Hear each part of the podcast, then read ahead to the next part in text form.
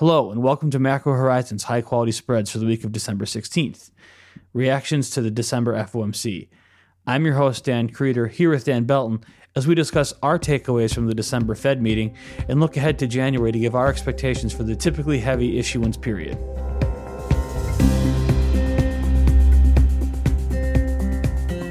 Each week, we offer our view on credit spreads, ranging from the highest quality sectors such as agencies and SSAs to investment grade corporates. We also focus on US dollar swap spreads and all the factors that entails, including funding markets, cross currency markets, and the transition from LIBOR to SOFR.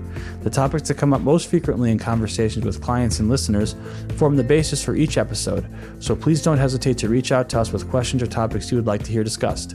We can be found on Bloomberg or emailed directly at dan.krieter, K R I E T E R, at bmo.com. We value and greatly appreciate your input. The views expressed here are those of the participants and not those of BMO Capital Markets, its affiliates, or subsidiaries. Well, Dan, recording this episode of our podcast just moments after Chair Powell concluded his press conference, I suppose we should start with the statement itself, since we actually had some changes from the Fed in its statement. Walk us through what the Fed did today. Yeah, Dan. So I think the biggest news of the announcement today was the implementation of some forward guidance, not with respect to rates, which the committee has already provided, but now they're offering forward guidance with respect to asset purchases. Now, specifically, the statement read that the Fed would be buying at least $80 billion in treasuries per month and at least $40 billion in MBS per month until substantial further progress has been made towards the committee's maximum employment and price stability goals. Now, when pressed about what this exactly meant, Chair Powell somewhat unsurprisingly deflected, saying that we would just need to be substantially closer to these goals before the committee would reevaluate these asset purchases. But big picture, I think this is pretty strong guidance. Now we have two forms of guidance from the FOMC. And while the market wasn't really anticipating purchases would slow anytime soon, this now adds, I think, another layer of security in the minds of investors that the Fed is going to keep doing this until the unemployment rate comes substantially lower. Yeah, I think the important point you make there is that the market wasn't expecting them to slow. So I actually sort of disagree with you a little bit here. I don't think this is a big move for the Fed. I understand the argument that you're making, but I don't think today's action really changed much at all. We weren't looking for the Fed to be moving interest rates anytime soon, obviously, especially after the last few meetings. But even asset purchases, I don't think we were expecting that to run down anytime soon. So I get what the Fed did today. Powell at his press conference uh, numerous times tried to stress how important and how big this shift was, but I just don't really see it. I think they basically chose to keep their tools they have remain some that still have some effect WAM extensions, yield curve control, changing the composition or volume of purchases. I think they left those in the toolkit. They maybe wanted to give the market a little bit of a boost, just given the outlook for the next few months from an economic perspective, not looking so rosy. Powell alluded to that in his press conference as well, talking about high frequency data maybe looking a little worse now.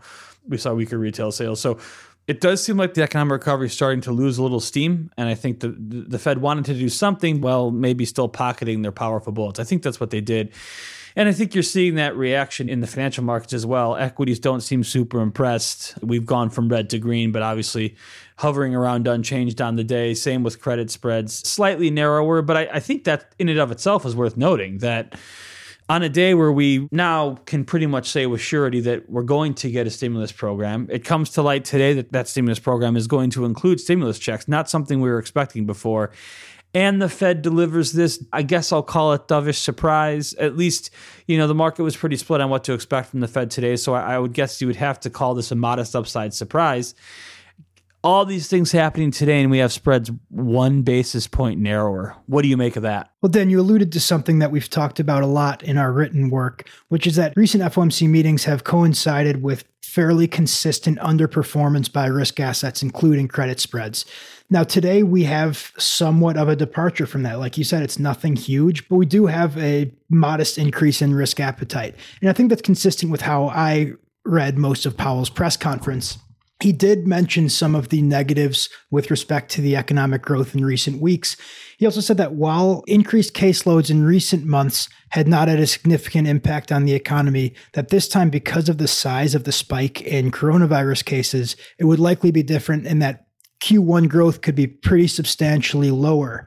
But he did bring a fair amount of optimism with that too. He said people are now getting vaccinated, that these this vaccine effort is ongoing, and that we're going to see a light at the end of the tunnel, and that somewhere in the middle of next year, people are going to start feeling comfortable going out and engaging in a wide range of activities. To me, that's the main departure from what Powell has been saying in other press conferences since the pandemic when he struck a more negative tone. Yeah, it's a good point, Dan, and one I actually really didn't think about much until right now. He did seem more upbeat than he has in previous press conferences. It does seem like even at the FOMC, there is now light at the end of the tunnel. So maybe today's tepid reaction to some of these headlines. I mean, I think some of it is that today sort of met expectations. I think the base case of the market was pricing in a stimulus package of about the size we're going to get. The change in composition, probably not a huge deal. And I think the Fed, while it's an upside surprise, it's maybe a modest one. So I think we also have to acknowledge that the holidays are beginning to weigh more heavily on the market as the peak of the holiday season really draws into focus now.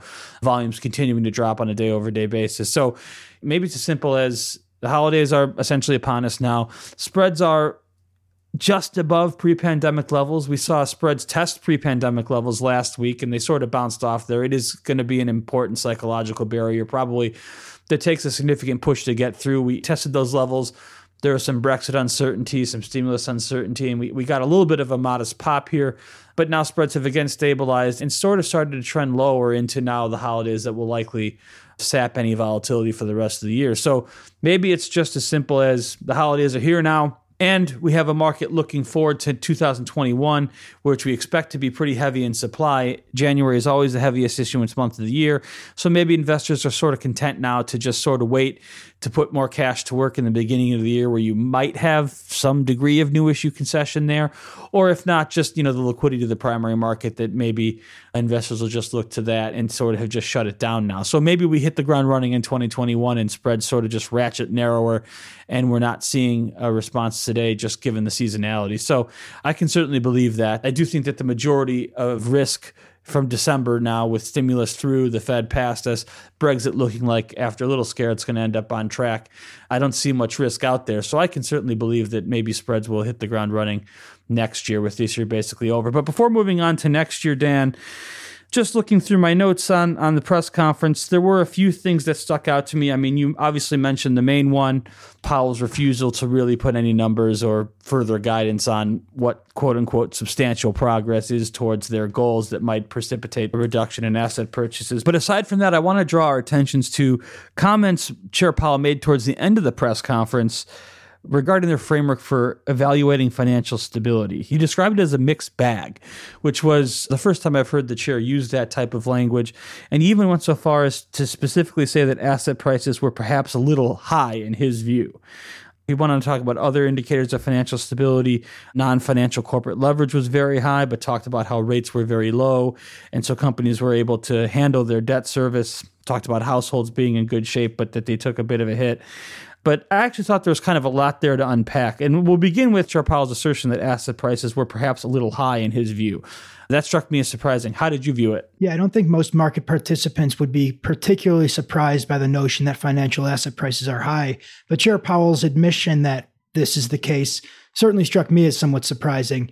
He did, a, I think, a fair job of explaining the reasons for that. It is largely due to Fed accommodation. He talked about low interest rates and the expectation that interest rates are going to be low for a long time, and the impact that that's had on various markets from equities to housing etc. But at the end of the day, I don't think this is going to necessarily factor into the FOMC's decision making process going forward. It's merely a byproduct, I think, of what the FOMC has felt that they needed to do in response to the pandemic. Yeah, I agree with you. I don't think it's something that's going to be entering into Fed decision making or policy making anytime soon.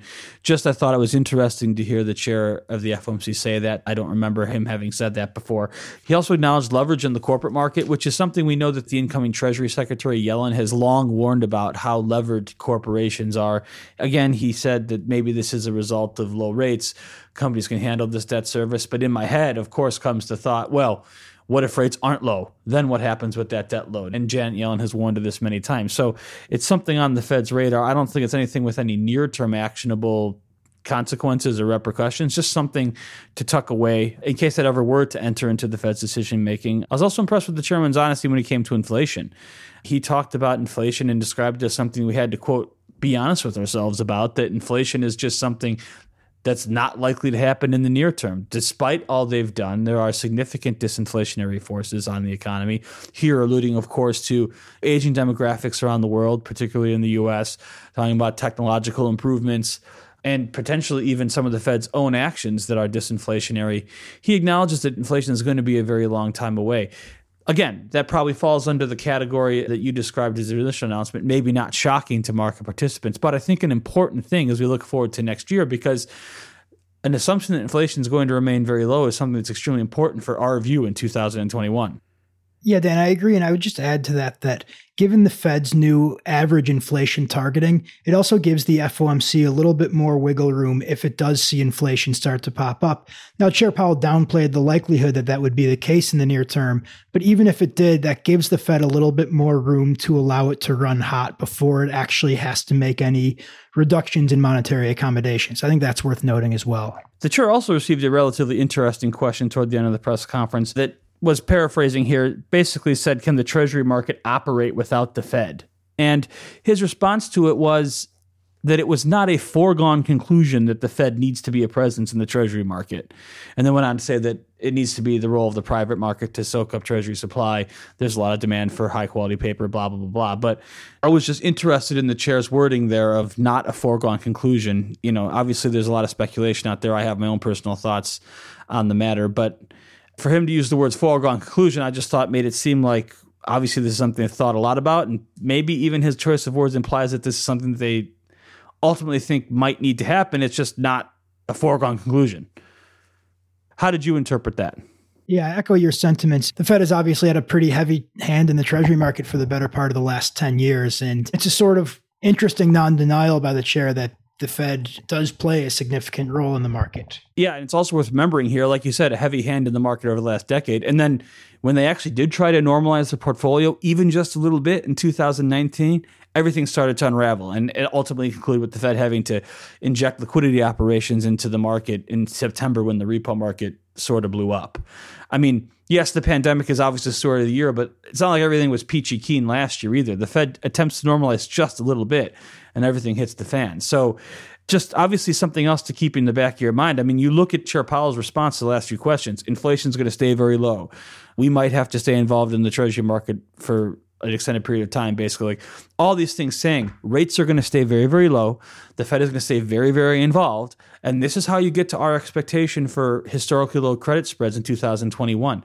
That this is the exact type of environment that yields an extremely strong yield grab as anyone looks for any type of outperformance they can get, particularly in the high quality space. And with treasury rates where they are, driving spreads to historically low levels. And I think what I took away mostly from the Fed's meeting today was just reinforcement that that's the right way to position portfolios ahead of at least the first six months of the year in 2021 before we maybe see a reversal of some of those trends. So that was my main takeaway. Looking up and down the list here at some of my other notes, probably not anything worth going into a great amount of detail on. Why not extend maturity? He said, you know, they're holding that. 13.3 facilities, he got a question he basically said they're not planning on anything new there. That doesn't come as much a surprise. He was also asked a question about whether the Fed might do a sort of taper with the WAM extension like the Bank of Canada has done. And he seemed to downplay that, saying that that discussion had mixed reviews by the FOMC and it was not high on our list of priorities. Not particularly surprising, but I, I thought it was interesting that he did sort of dismiss that possibility. How did you read that? I read that more as just him trying to steer clear of saying they were going to taper at all. You know, I think WAM extension is on the table firmly for 2021. It's probably one of the next things the Fed does. And so I think the chair just wanted to avoid it all. Yeah, sure, it may be something the Fed doesn't want to do, but I think that was a non starter. If WAM extension is something they want to do, I think he wanted to avoid in any way signaling that they were talking about tapering. I think that's a bad word nowadays for the Fed to go anywhere near that, that T word. Yeah, that's a fair point. I think that was definitely at least part of his rationale for giving that type of answer to that question. All right. Well, that I think that about wraps it up for my notes on today's FOMC meeting. Did you have anything else before we can move on to a bit of a discussion on January supply? This will be our last podcast of the year, so want to just provide a brief overview for what to expect from the supply side in January. But did you have anything else before we move on, Dan? No, I think those were most of the broad strokes. So why don't we move on to some technicals? Okay, that sounds good. Well, then transition to the technicals. I guess we should start with our high level view uh, as issuance a whole. I think we talked about this a bit in previous episodes, but in a nutshell, I think we're calling for issuance to obviously drop from the record levels of 2020, but to remain pretty elevated compared to the years leading up to 2020, that 2015 to 2019 experience. In the IG market, that equates to net issuance of about 350 billion or 1.2 trillion in gross issuance. But we do expect things to be a little more front loaded. Issuance in the first half of the year to maybe a little bit heavier, just given uncertainty surrounding obviously earnings in the first quarter, given the expectations for the virus to be pretty bad during the winter months. And then as things move towards reopening in the later half of the year, issuance to slow down. So, what is that view? How does that sort of boil down for the supply outlook in January? Yeah, so we're expecting a particularly heavy January in 2021. Redemptions in January next year should be the heaviest of any month throughout the year. We're expecting about 106 billion in redemptions in the high grade corporate market. January is typically about the second or third heaviest month of supply of the year, typically behind September, but we expect it to be probably the heaviest month of 2021 as corporations are raising cash for precautionary reasons given the slowdown in economic growth and corporate profits that we're expecting in the first quarter of next year, just due to the continued spread of the virus. Another reason we're expecting heavy issuance in January is we have had significantly positive new deal reception in recent months. So, over the past five months, we've seen negative new issue concessions on average from August through December. And so, I think issuers are debating whether or not to wait for later in the year to see if raising cash is going to be necessary given the spread of the virus.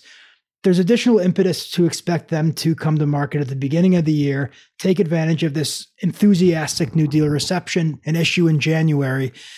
Now, it'll be interesting to see what happens with new deal reception in January. Typically, January brings the highest new issue concessions, so it could be advantageous from the standpoint of an investor. But given the consistency with which we see negative concessions, I think it's more likely that we're going to continue to see these tight spreads persist into January. Yeah, I'm with you on that. I think now transitioning to the SSA market, we tend to see in years past a lot of investors maybe keeping cash sidelined around this time of the year and looking forward to January to try and take advantage of new issue concession. And that has become sort of this overwhelming trend where now as soon as the year starts, any concession is jumped on. So I actually think you might find the most value in the first couple issues of the year. These issuers that come out to sort of blaze the trail and test market conditions and maybe have to attach a little concession on there just to see how things go, that might end up being the biggest concession that you're going to find. That's the way it was last year. And I think that's going to be a, a similar pattern this time around, even though, to your point, I think we're, we're going to be talking about extremely heavy issuance. In the SSA market, the record supply in January was just over 50 billion in 2017. I think we're going to be very close to those levels, if not in excess of those levels. In the SSA market, we're not calling for as large of a decline like we are in corporates. We're actually calling for gross issuance to stay relatively similar to last year and similar to the corporate market, January will be the biggest month of the year. So there's going to be heavy supply in January, but I think that there's a lot of cash still that's waiting to be put to work, and investors have circled up that January supply. So I think you want to be moving early in the year. So just to put some numbers on it, we do have our forecast for SSA supply in January at 50 billion. I also want to say we keep an eye out on the Canadian provincial market. We keep those numbers separate in our data. I know a lot of other places it, it's sort of in the SSAs we keep it separate. But I do think we could see the potential for a record in Provi supply in the beginning part of the year. Remember that the provincials, their fiscal year ends at the end of March, so they actually only have three months left on their fiscal year, and they have funding needs the funding arbitrage is also very in favor of the dollar market at this point. So we actually thought we could see a December issue that didn't come to pass, obviously, but I think that the provinces will look to be in the market in a meaningful way in early 2021. Obviously, an issue from both Quebec and Ontario wouldn't be surprising. And on the provincial side, we're calling for a record year in 2021, and that projection is at least partially driven by expectations for heavier issuance from some of the non big three provinces. And by the big three, we're talking about Ontario, Alberta, and Quebec, who are the three largest issuers in the US dollar market. Outside of those three issues, there wasn't a single issue in the US dollar provincial market last year. The last time that happened was 2009, and I don't think that's just a coincidence. You know, some of these provinces that aren't as often active in the US dollar market, they tend to have a bit of a larger investor relations effort when they're bringing a US dollar deal, and those resources may not be there during times of crisis such as 2009 and 2020. But then what we saw following the global financial crisis, these provinces that typically have smaller borrowing programs, now they're suddenly larger as deficits increase as a result of crisis response. And those provinces look to international investors to sort of broaden the sources of funding they have available to them to help with that larger borrowing program. So, what we saw in 2010 to 2012 was actually peak issuance from those non big three provinces. I think we're going to see those coming back to the US dollar market in 2021, perhaps as early as January. So, I mean, I think Dan and I have both said we're expecting very heavy supply in corporates, SSAs, and provincial markets across the board. But in particular, I think we're going to see very heavy provincial supply that might be an opportunity for investors to get some of that new issue concession. Dan, anything else before we wrap up? Yeah, so just to put a bow on it, in investment grade corporates, we're expecting about 150 billion in January in gross issuance. That compares to about 140 billion in 2020. Remember, January of 2020 was a fairly normal year. That was before the coronavirus really spread to the United States. So 150 billion, a little bit on the heavier side in uh, gross issuance in investment grade corporates. All right. Uh, thanks for putting that forecast into numbers. And like I said earlier, this will be our last podcast of the year. So I think on behalf of Dan, I'd like to say from both of us, we're wishing you a very safe and very happy holiday season with loved ones. And we look forward to uh, re engaging with the customers again in 2021, where hopefully we're going to have a better year. Thanks everyone for listening to this podcast, both this episode and throughout the year. And we'll see you next year.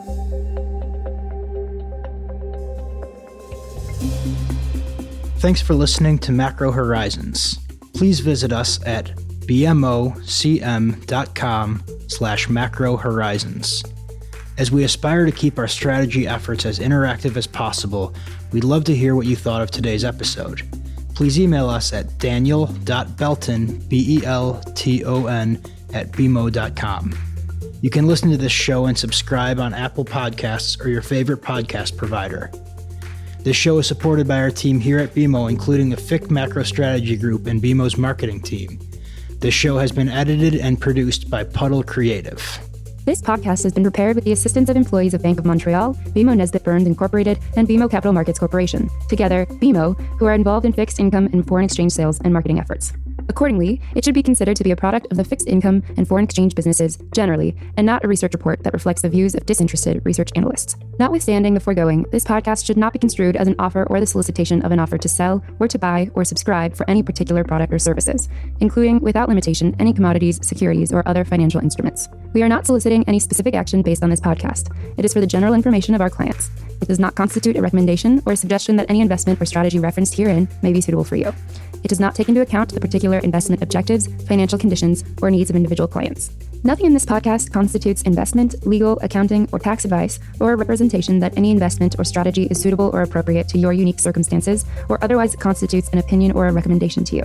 BMO is not providing advice regarding the value or advisability of trading in commodity interests, including futures contracts and commodity options, or any other activity which would cause BMO or any of its affiliates to be considered a commodity trading advisor under the U.S. Commodity Exchange Act. BMO is not undertaking to act as a swap advisor to you or in your best interests in you. To the extent applicable, will rely solely on advice from your qualified independent representative in making hedging or trading decisions. This podcast is not to be relied upon in substitution for the exercise of independent judgment. You should conduct your own independent analysis of the matters referred to herein, together with your qualified independent representative, if applicable.